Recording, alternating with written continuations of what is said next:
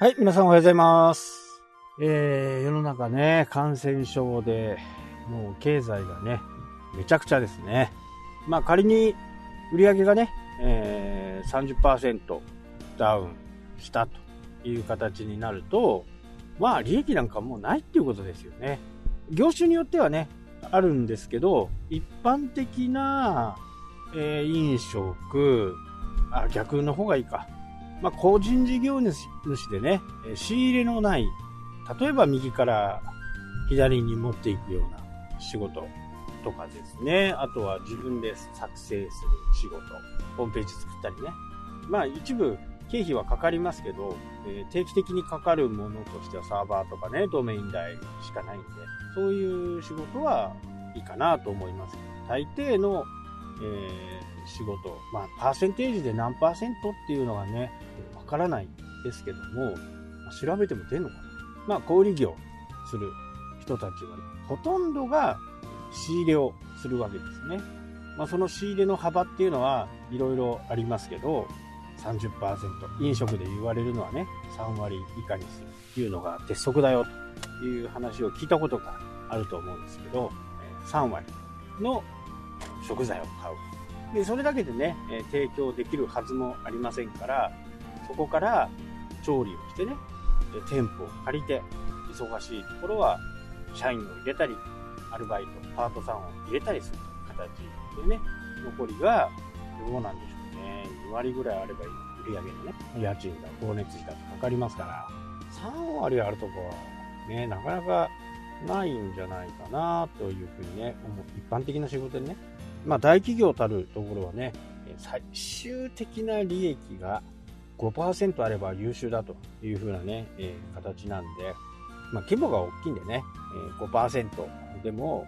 いいのかもしれないですけど、やっぱりね、2割ぐらいは欲しいですよね。そうなるとね、なかなかやっぱり3割ぐらいのね、売り上げがダウンしてるっていうことは、え直結ですからね。簡単に言ってしまうと、100万円で20万の利益が上がると。それが3割減ですからね。7割、70万の売り上げに関して、8割、3割、2割か。14万の利益になると。ただ、70万なんで、3割にね、そこでなってしまうわけです。今まで80万の経費を払っていたものが、もう70万しかなくなるわけですから、もうここでマイナス10万円ですよね。でこの感染症の件がね、いつまで続くのかっていうところも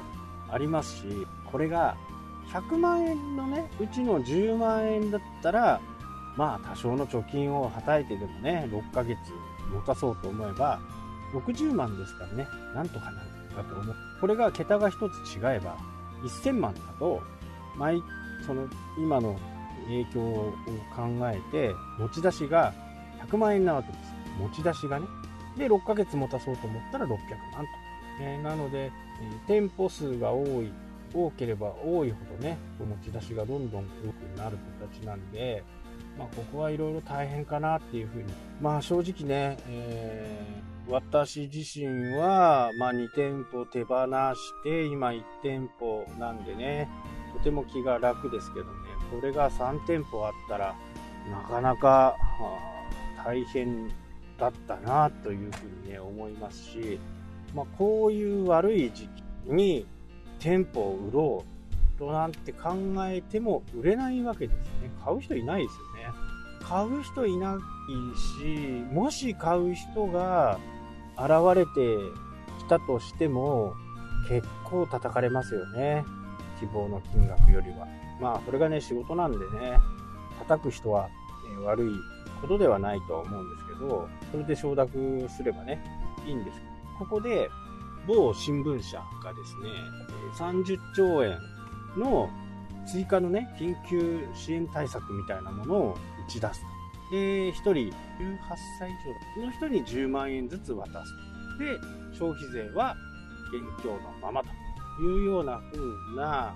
新聞記事が載りました。これはね、月曜日の段階で載ったのかなで、